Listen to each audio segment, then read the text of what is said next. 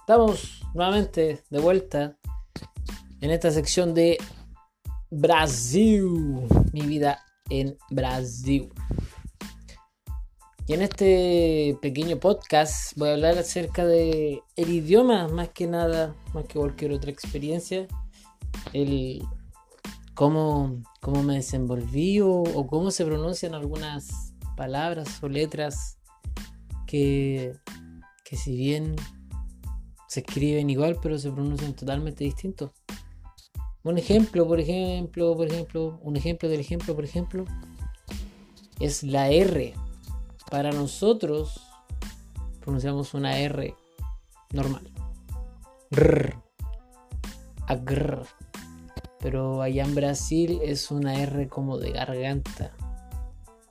No se dice rato, por ejemplo, se dice gato. Así como, como una G. La, R se, se, pronuncia como una G.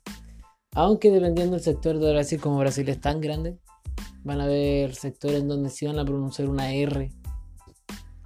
O en otras partes donde va a ser más cargado menos cargado.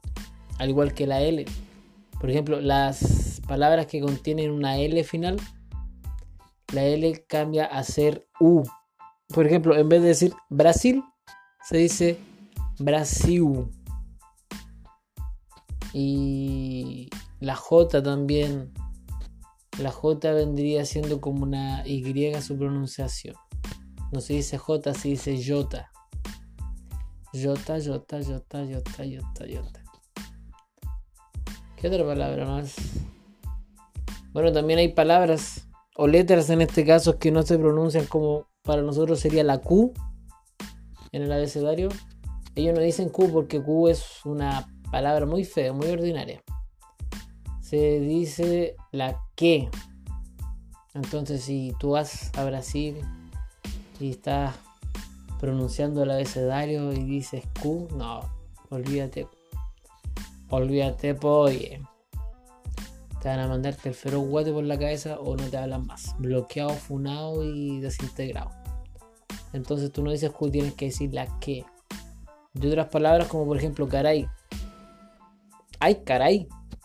Es una palabra sumamente común, por lo menos en Latinoamérica. De hecho, parece que es de México la palabra caray. Que para nosotros no significa prácticamente nada, es una expresión. Pero para ellos es una grosería, señoras y señores. Es una grosería. Otra palabra es exquisito. Si tú vas a Brasil, te dan a probar un plato y tú dices, mmm, está exquisito te van a mandar con el plato por la cabeza. Porque algo exquisito es algo raro, extraño. tiene una connotación negativa muchas veces.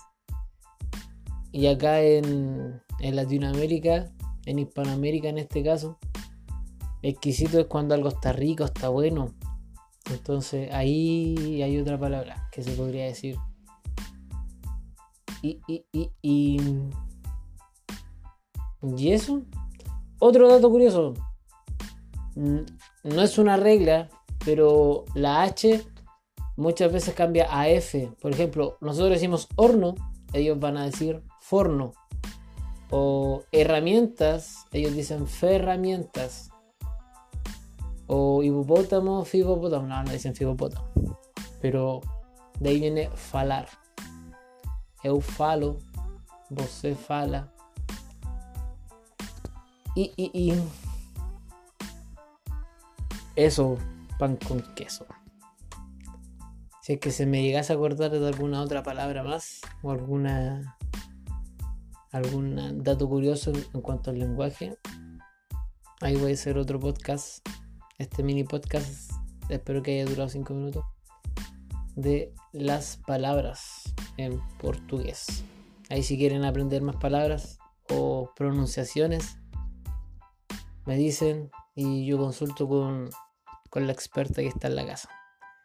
Así que eso, gracias por volver a escucharme. Compártanlo a los que deseen viajar, a los que desean aprender un poco más de, de la cultura brasileña. Compártanlo y ahí van. Estoy recibiendo también recomendaciones acerca de que hablar sobre Brasil. Así que eso, muchas gracias y que estés bien. Chau, chau.